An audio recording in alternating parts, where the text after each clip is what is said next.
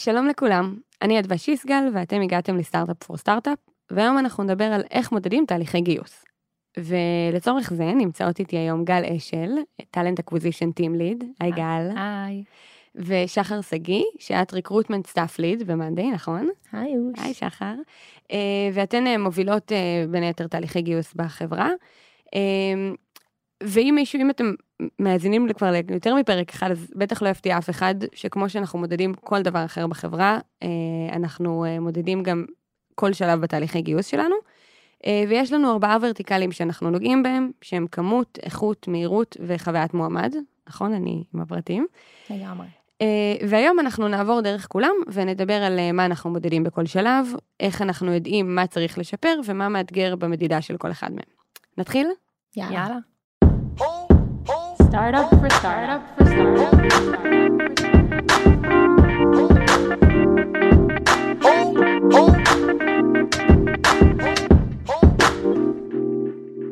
אז אני רוצה uh, להתחיל איתך, גל, ולשאול למה אנחנו בכלל מדברות על זה, מה יש, מה יש למדוד בתהליכי גיוס.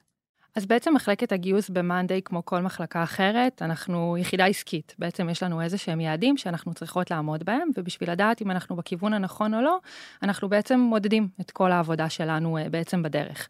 אה, אנחנו רוצים לראות מה עובד, מה לא עובד, איפה יש לנו צווארי בקבוק בדרך, מה אנחנו יכולים לעשות בעצם כדי להשתפר וכדי בסופו של דבר להגיע אה, ליעדים שלנו כצוות גיוס, ומאוד חשוב לנו שזה לא משהו שיבוא בעצם מתוך תחושות בטן שלנו, שזה לא יבוא מתוך מקום של אני מרגישה מרגישה שמשהו לא הולך לי טוב, אלא שבאמת תהיה לי את היכולת להסתכל בדאטה ולהבין, לשאול את השאלות הנכונות ולהבין מה עובד לי לא טוב, וגם מה עובד לי טוב, כדי, כדי להבין איך אני יכולה בעצם לשחזר את ההצלחות שלי. זהו, אני חושבת שבעולמות של גיוס זה אקסטרה חשוב, נכון? בגלל שזה עולמות שהם כל כך פרסונליים, ועבודה מול אנשים, יש מלא מקום לתחושות בטן. לגמרי. ברור, אני חושבת שאנחנו כל הזמן מדברים בתחושות בטן, כי אנחנו גם חיות את זה, כמו שאמרת, את היום-יום. אה, ובסוף, כמו שגל אמרה, זה באמת חשוב רגע להיות קצת יותר אה, פתאום אה, מקורקעים, ורגע להבין אם מה שאנחנו בכלל עושים, גם אם אני מרגישה שהוא טוב, אם הוא באמת טוב, זה באמת נותן לי את הערך, אני עובדת סתם, אני עושה משהו שהוא בכיוון, או הפוך. ואם אני אוסיף על גל, אז אני חושבת שגם בכללי אנחנו במאנדי התחלנו לעבוד בצוות גיוס עם דאטה, כי אנחנו בסופו של דבר חברה, כפי שכולם יודעים וגם שמעת בהתחלה, אנחנו מאוד data driven, אה, ואנחנו אה, עובדים עם כל היחידות העסקיות בחברה, אה, וגם היה לנו חשוב ככה לעשות איזשהו alignment, ובעצם לעבוד כמו שכולם עובדים. זה גם יוצר לנו שיח שהוא הרבה יותר פתוח עם המחלקות העסקיות שאנחנו בעצם מגייסות אליהן. בעצם כשאנחנו מדברים באותה שפה, אז הרבה יותר קל לנו להבין שאנחנו מסתכלים על אותה מציאות. וגם, כדאי להגיד, זה אחד הסקטורים עם אולי הכי הרבה תחרות. כאילו, אין, בקהילה שלנו, בראיונות עם יזמים, תמיד כולם מדברים על זה שגיוס עובדים זה אחד האתגרים, אם לא הכי גדולים, אז הכי, כאילו, אחד האתגרים הכי גדולים. וזה כאילו אנחנו לא יכולות להרשות לעצמנו לפספס פה, נכון? לגמרי. יש... תהליכי גיוס זה משהו שלוקח גם המון המון משאבים לחברה, גם צוות גיוס, גם מנהלים מגייסים, גם מועמדים שנמצאים שם בצד השני, זה הרבה אפורטים, זה הרבה זמן, ואנחנו חייבים להבין שאנחנו עושים את הדברים הנכונים כדי להגיע למטרות שלנו. וגם בצורה יעילה כמובן, שזה נראה לי מילת המפתח. אה, של דאטה בכללי, איך אני עובדת ביותר יעילות. יכול להיות שאני גם עושה משהו שעובד לי טוב, אבל או שאני יכולה לעשות אותו יותר טוב, או שאני יכולה לעשות אותו אה, בצורה באמת הרבה הרבה הרבה יותר יעילה. כן, זה משאיר אותנו עם האצבע על הדופק בעצם. כן. אה, אוקיי, מעולה. אז אמרנו בהתחלה שאנחנו נלך היום דרך ארבעה ורטיקלים. מה זה הוורטיקלים האלה, איך הגענו אליהם? נכון, אז בעצם אנחנו um, מסתכלים על ארבעת הוורטיקלים האלה, הם בעצם האינדיקציה שלנו uh, להבין שאנחנו בכיוון הנכון. אנחנו מסתכלים על uh, כמות, אנחנו מסתכלים על איכות, אנחנו מסתכלים על מהירות התהליכים שלנו, אנחנו מסתכלים על חוויית מועמד, ואנחנו גם נדבר קצת על איך אנחנו מודדים את שלב ההצעה. אוקיי, okay, מעולה. אז אנחנו נתחיל, ואנחנו נתחיל בכמות. מה זה כמות במשפט ו- ומה אנחנו מודדים בעצם. אוקיי, okay. אז בעצם כשאנחנו מדברים על כמות, אנחנו מדדים על כמה אנשים אנחנו צריכים אה, לגייס אלינו, אה, לחברה, למחלקה, לצוות, בשביל בסופו של דבר לעמוד ביעדים העסקיים של החברה. גיוס הוא מאוד מאוד מחובר לביזנס, ובשביל להגיע ליעדים עסקיים של חברה, אנחנו חייבים את האנשים אה, הנכונים בתוך התפקידים. כשאנחנו מדברים על כמות, אז אנחנו בעצם כצוות גיוס בונים איזושהי תוכנית גיוס שנתית. אנחנו יודעים בכל מחלקה כמה אנשים אנחנו צריכים לגייס עד סוף השנה. בשנה. את התוכנית הזאת בעצם אנחנו מחלקים לרבעונים, אמ, וכל צוות גיוס בעצם מקבל תוכנית גיוס רבעונית, שהוא יודע מי, כמה אנשים אנחנו צריכים בכל רבעון לכל מחלקה. כמובן שזה לא רק הכמות, האיכות היא הרבה יותר משנה, אבל הכמות זה בעצם איזשהו כוכב הצפון שלנו כמחלקת גיוס, שאנחנו יודעים שאנחנו בדרך הנכונה. זה משתנה בין uh, מחלקות שונות, זה משהו שאנחנו מסתכלים עליו כיעד רבעוני לכלל החברה, זה משהו שאנחנו מסתכלים עליו פר מחלקה? אז זה גם וגם וגם. בסוף, מן הסתם, לא כל המחלקות צריכות לגדול באותו אופן. אמ, אז אנחנו גם מסתכלים על זה, מן הסתם, לכל מחלקה יש את היעדים שלה. וגם לכל, בסופו של דבר גם עכשיו אנחנו יודעים לרזולוציות של כל צוות, כדי להיות הרבה יותר יעילים, כדי שהגיוס יהיה יותר ממוקד. אמ, אבל כן, זה הכל. בסוף לכל אחד יש, לכל אחד יש את היעד שלו וזה לא שווה. לא כל המחלקות צריכות לגדול באותו אופן. גם היעד של הכמות הוא לא stand alone, כלומר זה לא שאנחנו מחליטים על איזושהי כמות שאנחנו צריכים לגייס, כי ככה, אלא ה business בעצם גוזר מה היעדים העסקיים שהוא צריך להגיע אליהם בכל מחלקה, ומזה נגזרת תוכנית הגיוס. אז מעולה, זו באמת הייתה השאלה הבאה שלי, אני מניחה שזה משהו שקורה בתחילת השנה, בתחילת רבעון, זה מתוך שיח שלכם עם מנהלי מחלקות, זה מתוך, זאת אומרת, איך נראה התהליך של הקביעת יעד הזה? אני חושבת שזה זה בסוף זה לא רק איזשהו מאמץ שהוא של הגיוס מן הסתם, כמו שגל אמרה, זה איזשהו משהו שהוא של ה business. בעצם אנחנו, ברגע שהחברה, ועכשיו אנחנו גם חברה ציבורית, אז בעצם גוזרים את את, את הדברים שהתחייבנו אליהם בתחילת השנה אל מול המשקיעים שלנו ואל מול כל מי שצריך. עכשיו, משם גוזרים את הכל אחורה, זאת אומרת שאם אני רוצה להגיע לעשות 1, 2, 3, אני צריכה מספר כזה של מפתחים, מספר כזה של אנשים בסיילס, מספר כזה של אנשים בדיזיין. יש המון תלות בין מחלקה למחלקה, אמ, אז פשוט גוזרים את זה אחר כך אחורה לפי היעדים של מה שאנחנו רוצים להשיג. זה כמובן גם משהו שיכול להשתנות במהלך השנה, כלומר, אם משהו בתוכנית שלנו השתנתה, וזה גם ישפיע על כמות האנשים שנרצה לגייס לכל מחלקה ולכל תפקיד, זה משהו שהוא מאוד מאוד דינמי, אבל לנו כצוות גיוס זה מאוד חשוב, כי, שוב, כמו שאמרנו, כאיזשהו כוכב צפון, כדי להבין לאן אנחנו מכוונים להגיע. אז אני רוצה להתחבר לזה שזה כוכב צפון. מתי, אה, זאת אומרת, גם נגעת בזה קודם, זה אף פעם לא יותר חשוב מהאיכות, נכון? עדיף לקבל אולי פחות קורות חיים אם הם יותר, כאילו את, אני זוכרת שחר שבפרפ אמרת שאפשר לקבל 50 אלף קורות חיים ולקבל חמישה מועמדים, ואפשר לקבל 100 קורות חיים ולקבל חמישה מועמדים, אז מן הסתם נעדיף את האפשרות השנייה. אבל מה, מה בכל זאת יש לנו דוגמה למתי כן אנחנו אה, אה, מרימים דגל, כאילו מה כן צריך אה, לקפוץ לנו ב, אז הייתה לנו פעם אחת באמת שפתחנו אה, משרה אה, בפיתוח אה, של Team Leader ונתנו לה אה, איזשהו טייטל מאוד מאוד אה, אה, גנרי, אה, ופרסמנו ולא הבנו למה אנחנו לא מקבלים קורות חיים רלוונטיים. פשוט לא, לא הצלחנו להבין. אה, הסתכלנו בתיאור משרה, הסתכלנו אה, על הכל, פתאום כשהסתכלנו על תיאורי משרה של חברות אחרות ועל כל מיני טייטלים, הבנו שבעצם הטייטל שנתנו זה לא טייטל מתאים, זה לא משהו שיש היום uh, בתעשייה, זה לא משהו שהוא רלוונטי, וברגע ששינינו את הטייטל ואת התיאור משרה וקצת יותר התאמנו אותו למה שאנחנו כאילו מאמינים שזה באמת משקף, uh, ומה שגם התעשייה רואה uh, בתור אותו דבר, אז בעצם התחלנו לקבל יותר קורות חיים, וגם יותר קורות חיים רלוונטיים מן הסתם. אז זה ככה איזשהו מצב שבאמת... ניסינו להתייחס לכמות ולאיכות ביחד, וראינו שמן הסתם זה לא הולך תמיד אה, יד ביד, והעדפנו כאילו את ה... אה, לעשות את השינויים האלה, ובאמת לקבל קורות חיים יותר איכותיים.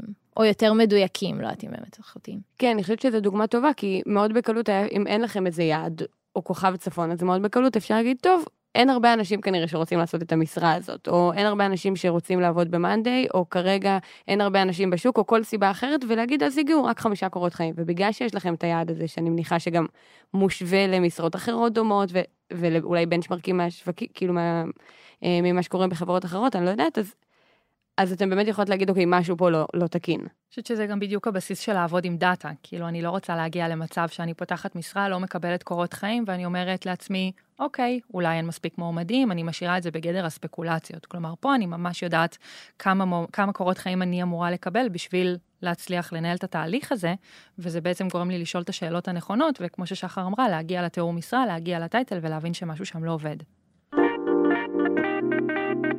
אה, אז אנחנו נעבור לוורטיקל השני עכשיו, אה, שהוא איכות. גל, על מה אנחנו מדברים כשאנחנו מדברים על איכות? מה זה? אז בעצם כשאנחנו מדברים על איכות של תהליכי גיוס, אה, אנחנו מסתכלים על זה בעצם בשני ורטיקלים שונים. אחד זה האיכות של התהליך שלנו, בעצם של המעבר של המועמדים בתוך התהליך, והשני זה האיכות של מקורות הגיוס שאנחנו עובדים איתם. עכשיו, כשאנחנו מסתכלים על איכות, אנחנו לא מסתכלים על מועמד ספציפי בתוך תהליך ספציפי, אלא אנחנו עושים טיפה טיפה זום אאוט, ואנחנו מסתכלים על זה פר תפקיד, או פר מחלקה, כל אחד ואיך שהוא רוצה בעצם לפרק את זה. אנחנו ב-Monday במחלקת ה-R&D מסתכלים על זה בעצם אה, פר תפקיד. אמ, אז אני אתחיל רגע לדבר על איכות של תהליכי גיוס. תהליך גיוס זה בעצם סוג של משפך. בעצם אנחנו מתחילים עם מספר די גדול של מועמדים, ולאט לאט כל שלב הוא בעצם מסנן, ובסוף אנחנו מגיעים למועמדים ש, שאנחנו מוצאים שיש התאמה משותפת ואותם אנחנו בעצם רוצים לגייס. אמ, ובתוך התהליך אנחנו מסתכלים בעצם אה, על נקודות אה, שונות ש, שאנחנו הגדרנו בעצם שהן, שהן מעניינות אותנו, ומסתכלים בעצם על הקונברג'נים. קונברג'ן זה בעצם המעבר של, של מועמדים משלב אחד לשני. אז השלב הראשון שאנחנו מסתכלים עליו זה בעצם ה-conversion מ-CV screen לפון אינטרוויו. כמה מועמדים, בעצם אני מסננת את הקורות חיים שלהם וכמה מתוכם אני רוצה לדבר איתם. אמ, שם מבחינתנו הגיו, הסינון צריך להיות יחסית מסיבי, אנחנו רוצים לעמוד על בערך 20 אה, של מעבר בין CV screen לפון אינטרוויו, כשבעצם מגייסת מרימה את הטלפון, אה, יש סיכוי שהמועמד כבר מתאים בעצם להיכנס לתהליך. אז, אז זה בעצם המדד הראשון לאיכות שאנחנו מסתכלים עליו. אמ, המדד השני השני זה בעצם ה-conversion בין phone interview ל-first interview, כשאני כמגייסת מתקשרת למועמד. אני מצפה שבערך 80 אחוז יעברו בעצם את הסינון הטלפוני שלי. שוב, כי סיננו את הרוב בעצם בקורות חיים, אה, וכשאני עושה כבר את הרעיון הטלפוני, אז סיכוי גבוה שהמועמד אה, יתאים. אז כל שלב כזה הוא גם בעצם אינדיקציה לאיכות של התהליך של השלב הקודם בעצם. לגמרי, כי אם לדוגמה אני אסתכל על ה-conversion בין הפון אינטרוויו לפרסט אינטרוויו ואני אראה שלא מספיק מועמדים עוברים, אז אני אחזור אחורה ואני אראה אולי לא סיננתי מספיק, אולי בעצם הכנסתי יותר מדי מועמדים, העברתי יותר מדי מועמדים את הקורות חיים שלהם, ולכן אני מבזבזת זמן ברעיונות טלפונים, שבסופו של דבר זה לא מועמדים שנכנסים uh, לתהליך. Um, אז אמרנו, בין, בין CV סקרין לפון אינטרוויו, בין פון אינטרוויו לפרסט אינטרוויו. הדבר השלישי שאנחנו מסתכלים עליו זה בעצם הקונברג'נים בין שלבים. כמו שאמרנו, תהליך הגיוס הוא משפך, ובכל שלב אנחנו רוצים בעצם אה, להעביר את המועמדים המתאימים ולסנן את אלה שפחות. אז אנחנו בעצם מסתכלים על, על אחוז המעבר של מועמדים אה, בין רעיון אחד לשני, אה, וזה גם נותן לנו אינדיקציה בעצם לאיכות השלב ולשאלה שלנו. אנחנו מכוונים לבערך 50 אחוז מעבר, 50 אחוז מעבר לשאלה מבחינתנו זה אומר שאנחנו כן מצליחים לאתר את המועמדים הטובים, וגם לשלול את אלה שפחות.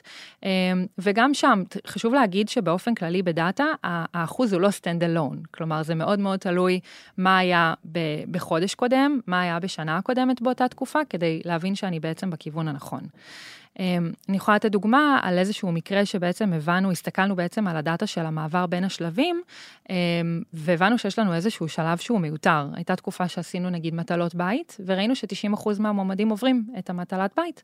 אז זה גרם לנו להבין שאולי היא מיותרת, ובאמת הורדנו אותה, וראינו שהאחוז מעבר בעצם של השלב שאחריה נשאר אותו דבר. אבל אם היא הייתה מיותרת, או שהמטלה הספציפית הזאת לא הייתה מספיק מסננת, אז, כאילו. אז שוב, אז, אז הורדנו את המטלה, ואז היה לנו מאוד חשוב לעשות monitoring, מה קורה בעצם mm-hmm. בשלב שבא אחריה, וראינו שהאחוזים נשארו זהים.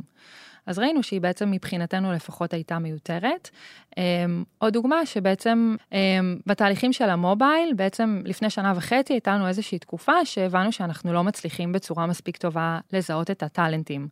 Um, ולאחרונה התחילו להגיע כל מיני פידבקים ממועמדים שהתהליך שלנו הוא מאוד מאוד ארוך, uh, וגם לנו מהצד של הגיוס ראינו שקשה לנו למצוא מראיינים שיצליחו בעצם להחזיק את כל התהליך הזה, uh, ודנה שהיא בעצם מגייסת בצוות שמלווה את קבוצת המובייל, uh, הסתכלה על הדאטה וניסתה להבין בעצם מה קורה שם בתוך השלבים, ואולי בעצם יש שלב שהוא מיותר, ובאמת ראינו שבאחד השלבים יש לנו 80 אחוז מעבר, אה, ואחר כך בשלב שאחרי בערך 30-40 אחוז. אה, אז גם החלטנו בעצם להוריד את השלב הזה ולראות מה קורה, וגילינו שהוא באמת היה מיותר, ובאמת בשלב הבא אחרי זה הוא מסנן לנו מספיק טוב, ומה שהתאים לנו לפני שנה וחצי כבר לא מתאים היום, והורדנו את השלב הזה, וזה לגמרי מתוך הסתכלות על הנתונים והסקת מסקנות ושאלה של השאלות הנכונות.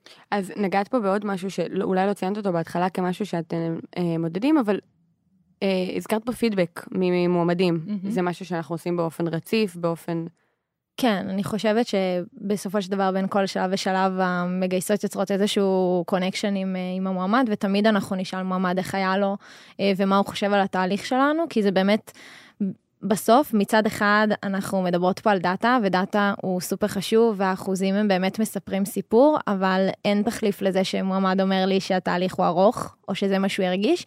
ואם הוא אומר לי, ואם אני מרגישה שעוד אנשים אומרים לי, אז אני באמת אלך לדאטה, ואני ארצה לבדוק ולבחון באמת שכזה, שזה מה שקורה. אני יכולה להסתכל על ה... אנחנו נדבר על המטריקה הזאת בהמשך, על, על, על המהירות של התהליך, וכמו שגל אמרה, גם על האיכות. אם, זה, אם אני רואה שיש פה שלב שהוא מיותר, אולי אני אוריד אותו, ואני רק אחזק את גל בזה שבסוף זה איזשהו משחק. כאילו, גם מה שה... מתאים לנו לפני שנה וחצי, לא בטוח מתאים עכשיו, וגם כאילו, אוקיי, אז הורדנו שלב, בסדר, עכשיו אנחנו נבחן את זה. אם נרגיש שפתאום שוב לא באים לנו מועמדים רלוונטיים, ונרגיש את זה יותר בסוף התהליך, אז אנחנו נחזיר שלב, אנחנו נשנה. אני חושבת שזה המשחק שהוא מאוד מאוד יפה בדאטה. אני יכולה להסתכל, אני יכולה לקבל איזה שהן מסקנות, אני תמיד יכולה להחזיר, זה משהו שהוא ממש כאילו הפיך.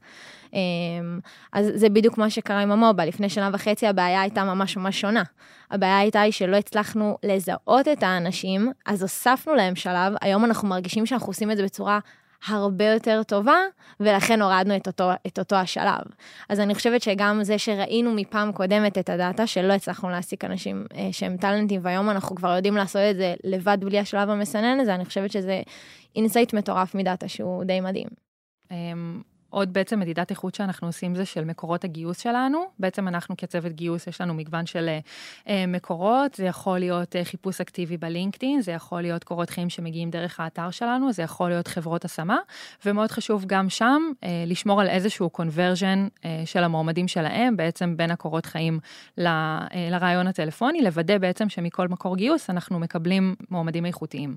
אה, אוקיי, מעולה, אז, אז נדבר קצת על אתגרים, מה מאתגר אותנו כשאנחנו מדברים על אה, מדידה של איכות?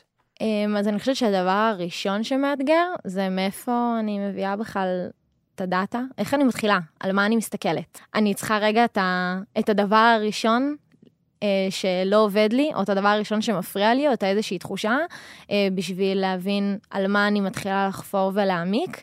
אה, ואני חושבת שהדבר הראשון הוא באמת מאיפה אני מביאה את הדאטה, על מה אני מסתכלת. אה, זה, זה נראה לי האתגר הכי גדול היום אה, אה, בחברות, גם אנחנו שאנחנו אה, חברה גדולה. אה, עדיין, שוב, ויש לנו פונקציה כאילו ש, שמוציאה לנו את הדאטה ועוזרת לנו בזה מאוד, אבל עדיין, שנייה מאיפה אני מוציאה את זה, מה, על מה אני מסתכלת בכלל. אה, אז אני חושבת שזה האתגר הכי גדול, כי משם אפשר לצאת אה, אחר כך לאקשן אייטמים. אה, צריך גם תמיד לזכור את ה context, כלומר, כל המספרים שאנחנו מדברות עליהם והאחוזים הם אף פעם לא stand alone. אה, אנחנו תמיד, כשנסתכל על דאטה של גיוס, נסתכל על ה-Q הקודם, וצריך לזכור שגם גיוס זה דבר שהוא מאוד סיזונלי. אני יכולה, לדוגמה, אם, אם אין לי context, להסתכל נגיד על תקופת החגים, ופתאום לראות שיש לי drop מטורף בכמות המועמדים שנכנסים לתהליך.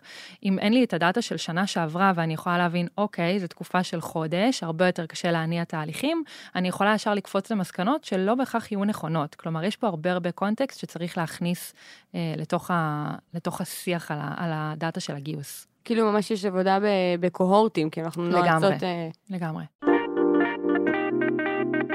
אז אנחנו נעבור עכשיו לוורטיקל השלישי, שהוא אה, מהירות. מה, על מה אנחנו מסתכלים במהירות, למה מהירות משנה לנו, כי אני מניחה שיש לזה חשיבות גם פנימית ו- וגם חיצונית. כן, אז מהירות אה, זה, זה יעד שהוא קרוב לליבי. אני חושבת שהוא המפתח אה, הרבה פעמים בהצלחה של תהליכי הגיוס שלנו, ומבחינתנו כצוות גיוס זה אחד היעדים הכי הכי חשובים. אה, כשאנחנו מסתכלים על מהירות, מה שנמצא ב state of mind שלנו זה להצליח לייצר תהליך שהוא כמה שיותר איכותי כמובן, אבל גם מהיר, מתוך ההבנה שהתעשייה היא מאוד מאוד תחרותית, ו-you snooze you lose. כאילו, אנחנו רוצים להיות הראשונים אה, שהמועמד פוגש, לעשות את התהליך הכי עטוף והכי מהיר, ולגרום לו להבין שאנחנו המקום הנכון עבורו.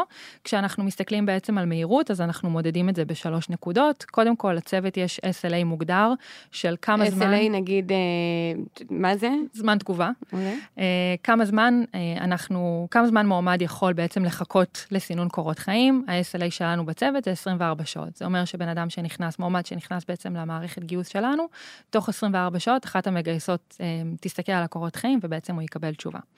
הדבר השני שאנחנו מסתכלים זה בעצם הזמן שלוקח לנו להרים את הטלפון, כלומר קורות חיים הגיעו, עשינו גו, זה מועמד שמעניין אותנו לדבר איתו. תוך 48 שעות אה, אנחנו רוצים בעצם להצליח להרים אליו את הטלפון ובעצם להכניס אותו לתהליך. וכשאנחנו מסתכלים על SLA של תהליך, אנחנו רוצים להצליח לייצר תהליך בין שבעה ימים. שבעה ימי עסקים. אה, ושוב, מבחינתנו זה, זה, זה מאוד מאוד מאוד חשוב, אנחנו מקבלים פידבקים מעולים מהמועמדים על זה. אה, אנחנו, הפידבק, אני חושבת, הכי משמעותי שאנחנו מקבלים בהקשר הזה, זה היכולת שלנו להחזיר פידבק מהיר. אה, כל אחד מאיתנו היה בנקודה כזו או אחרת בחייו כנראה בחיפוש עבודה, ויודע כמה זה קשה לצאת מרעיון ולהיות ליד הטלפון ורק לחכות לעדכון לאן מתקדמים. ולנו זה מאוד מאוד חשוב להצליח להחזיר תשובה כמה שיותר מהר, לקדם את התהליך כמה שיותר מהר. זה יוצר ביטחון, זה יוצר שקיפות שלנו כלפי המועמד בתהליך, וזה אחד ה-KPIs הכי מרכזיים אצלנו בגיוס. אז יש לנו בעצם אה, אה, SLA, זמן תגובה כזה, שאנחנו מגדירות אה, למעבר בין כל שלב, נכון? מתוך מה אנחנו אה, מגדירים אותו? זה אל מול התעשייה? זה משהו פנימי? אה, אני חושבת שזה, א', תלוי ב, בתפקיד.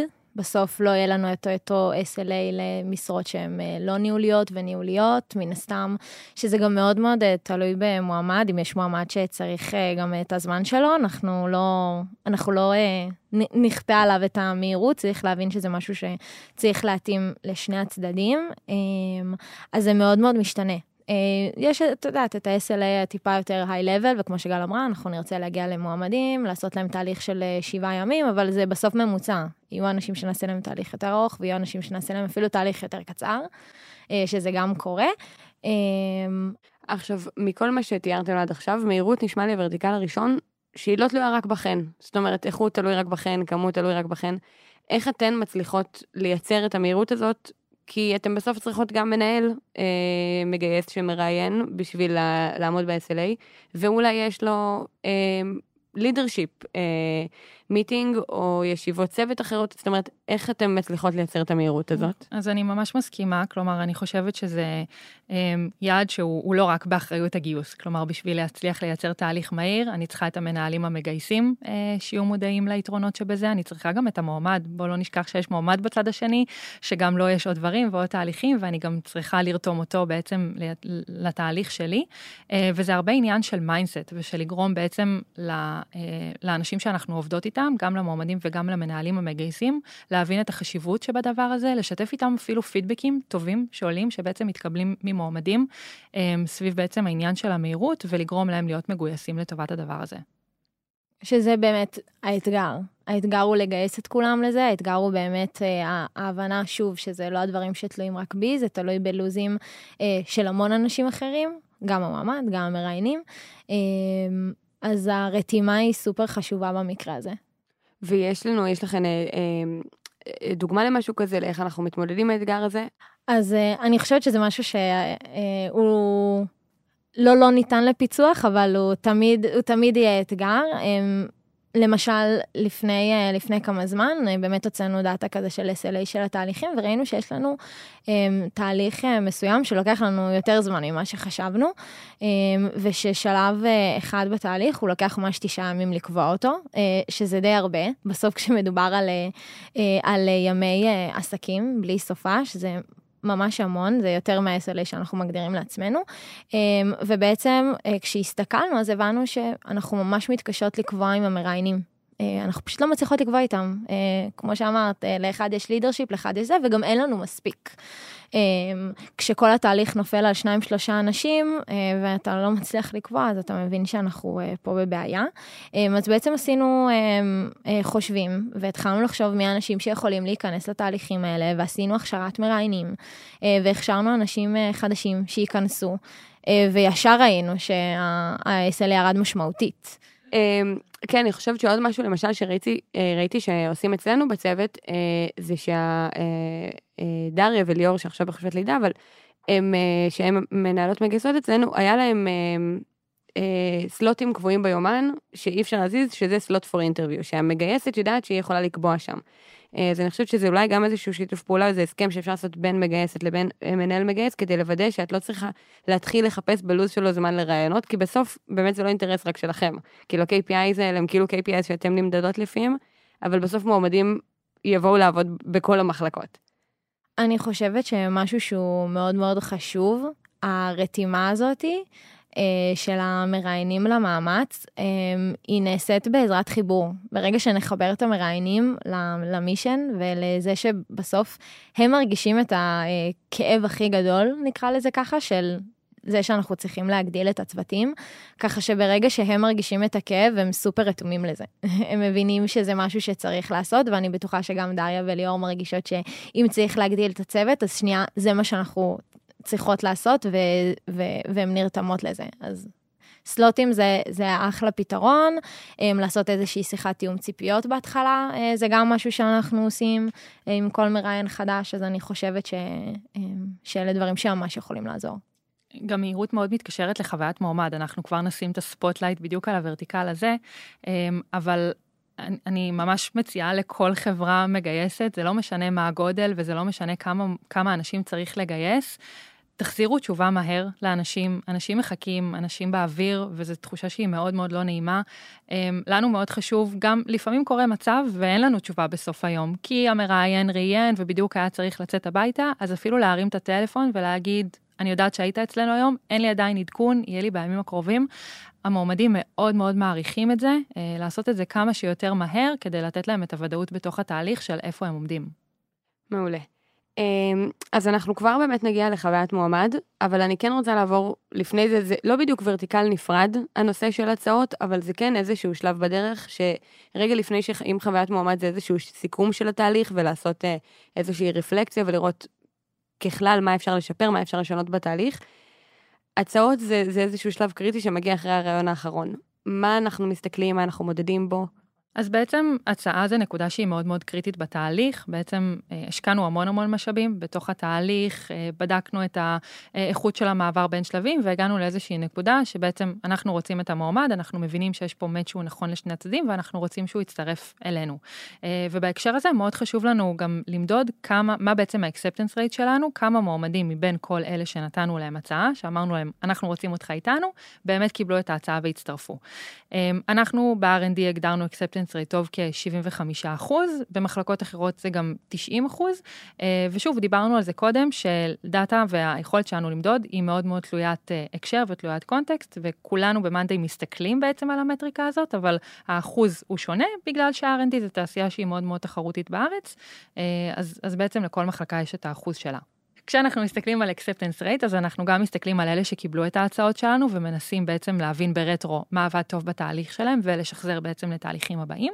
ואנחנו מסתכלים כמובן על אלה שלא, שלא קיבלו את ההצעה ובעצם הסירו מועמדות, ולנו זה מאוד כואב, כי בסופו של דבר זה אנשים שעברו את כל התהליך, אנשים שאנחנו רוצים אותם איתנו, שאנחנו חושבים שיש פה מאץ' שהוא נכון לשני הצדדים, ובסופו של דבר קיבלו את ההחלטה לא לבוא אלינו, ומאוד מאוד חשוב לנו להבין מה התפספס שם. יכול להיות שלא שיקפנו את ההזדמנות בצורה מספיק טובה, יכול להיות שלא היינו מהירים מספיק, ועד שאנחנו הגענו להצעה הוא כבר הסיר מועמדות וחתם בחברה אחרת. יש המון המון משתנים, ומאוד חשוב לנו להבין מה, מה עשינו לא טוב, כדי ללמוד ובעצם אה, להצליח יותר טוב בפעמים הבאות. שזה גם ממש משהו שעשינו.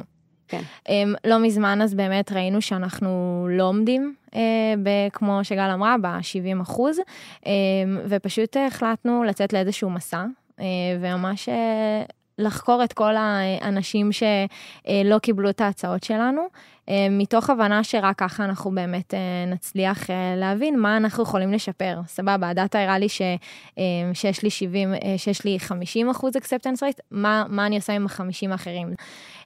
אז ממש התקשרנו לכל המועמדים שלא קיבלו את ההצעה שלנו, במטרה באמת להבין למה? למה הם לא קיבלו את ההצעה ומה היה להם חסר, אמ, ואולי אפילו מה אנחנו היינו יכולים לעשות היום יותר טוב, וקיבלנו אה, תשובות מדהימות, שבאמת גרמו לנו לשנות אה, חלק מהדברים שהיום אנחנו אה, עושים בהצעות, ולח, ולחזק מקומות מסוימים, אז אני חושבת שזה ממש מדהים לקחת את כל העולם הזה של הצעות, ושנייה לפרק אותו, ולא להתרכז רק באוקיי, מי שקיבל אז הוא קיבל כי 1, 2, 3, אלא דווקא לחשוב על מי שלא קיבל ולחשוב למה הוא לא קיבל.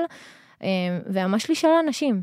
אה, בסוף כולנו... אנחנו גם תמיד מסתכלים על הסרות מועמדות, אנחנו מסתכלים על זה לכל אורך התהליך כדי לנסות להבין מה אנחנו מפספסים, אה, ואנחנו מסתכלים על זה באמת בעיקר של, בשלב של הצעות, כי כמו שאמרנו, זה מאוד כואב לנו שמועמד שאנחנו רוצים שיצטרף בוחר שלו. והייתה גם תקופה שהבנו דרך המחקר ובעצם הסתכלות על הדאטה והניתוח של סיבות להסרת מועמדות, שמועמדים לא מספיק מבינים טוב את האופרטוניטי שאנחנו מציעים פה.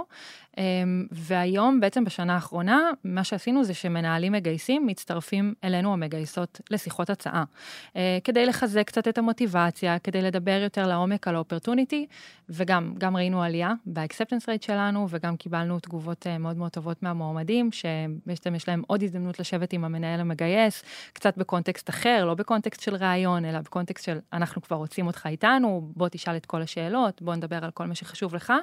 אה, אז זה גם עוד איזשהו שינוי שעשינו באמת מתוך הסתכלות על הדאטה. אוקיי, okay, אז אנחנו נעבור למטריקה האחרונה, שהיא חוויית uh, מועמד לוורטיקל האחרון. Um, שהאמת שאני מתחברת למשהו שאמרת קודם, שחר, שחוויית מועמד זה משהו שאנחנו רוצים לייצר בצורה חיובית, גם למועמד שאולי אנחנו החלטנו שהוא לא מתאים לנו, וגם למועמד שהתאים לנו ובחר לא לקחת את זה, כי זה, זה מין משהו ש, שנשאר, נכון? אז, אז מה זה בעצם חוויית מועמד? אז חוויית מועמד זה, זה באמת היכולת אה, שלנו, לא משנה איך נגמר התהליך, בזה שהבן אדם איתנו, או שמכל סיבה שהיא נפרדו דרכנו, להוציא אותו בחוויה כמה שיותר טובה.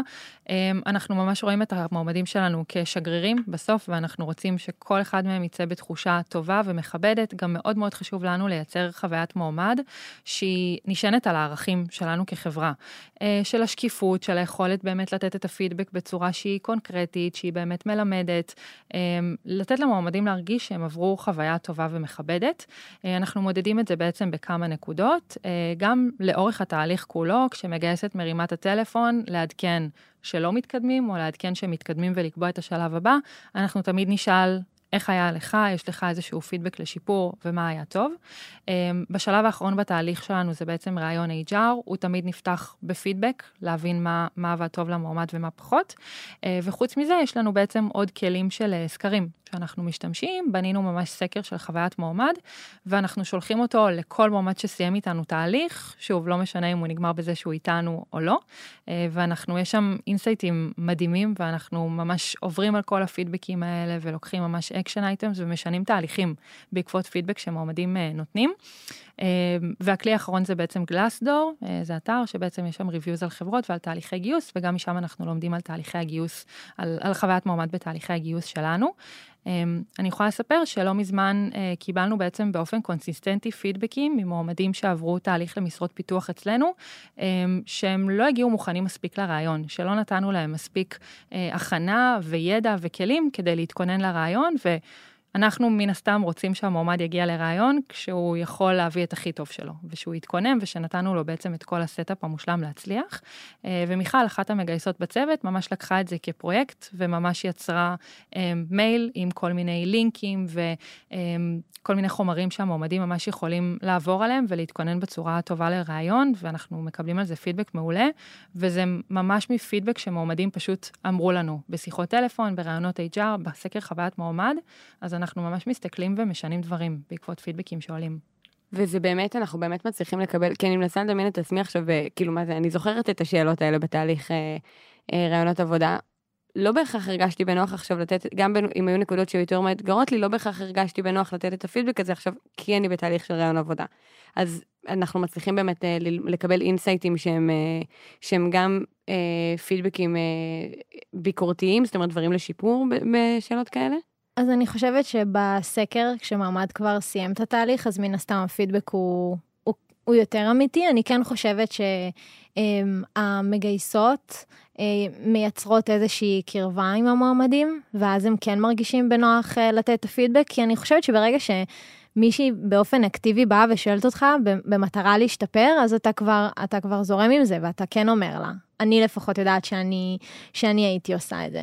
אמ, אבל אה, אז שוב, מנסים לייצר באמת את, ה, את החיבור הזה ואת הדבר אה, היותר פרסונלי הזה, באמת כדי שייפתחו, כי אנחנו באמת רק רוצים לשמוע בשביל שנוכל להבין. אנחנו לא עושים מזה כלום, זה לא משפיע על התהליך וזה לא משנה את הדעה שלנו על אף אחד.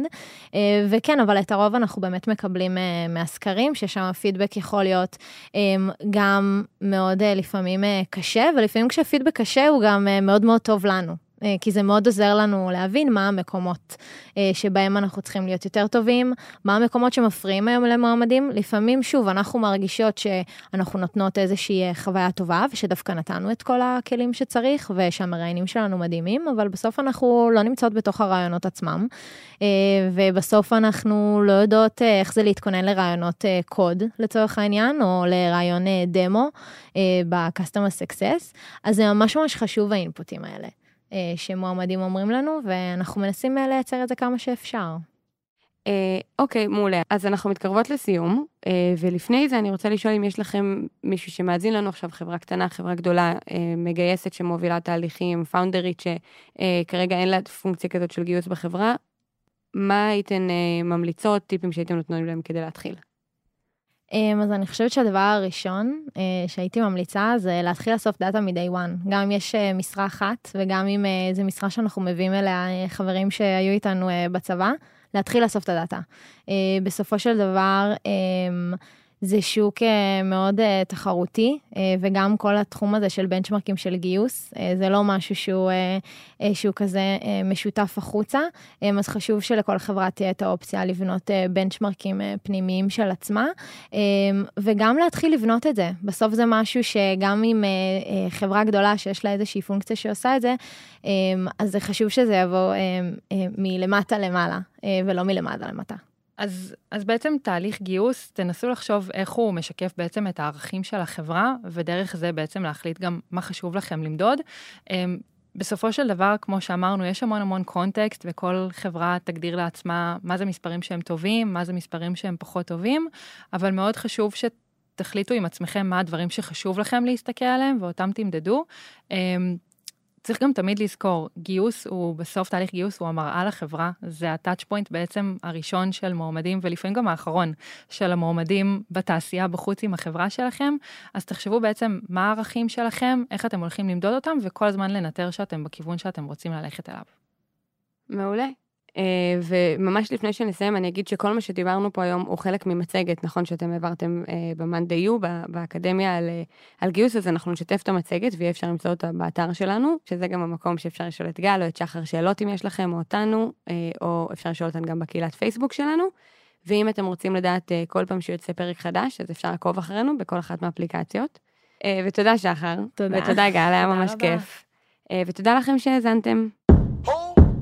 startup for startup for startup for startup. For startup.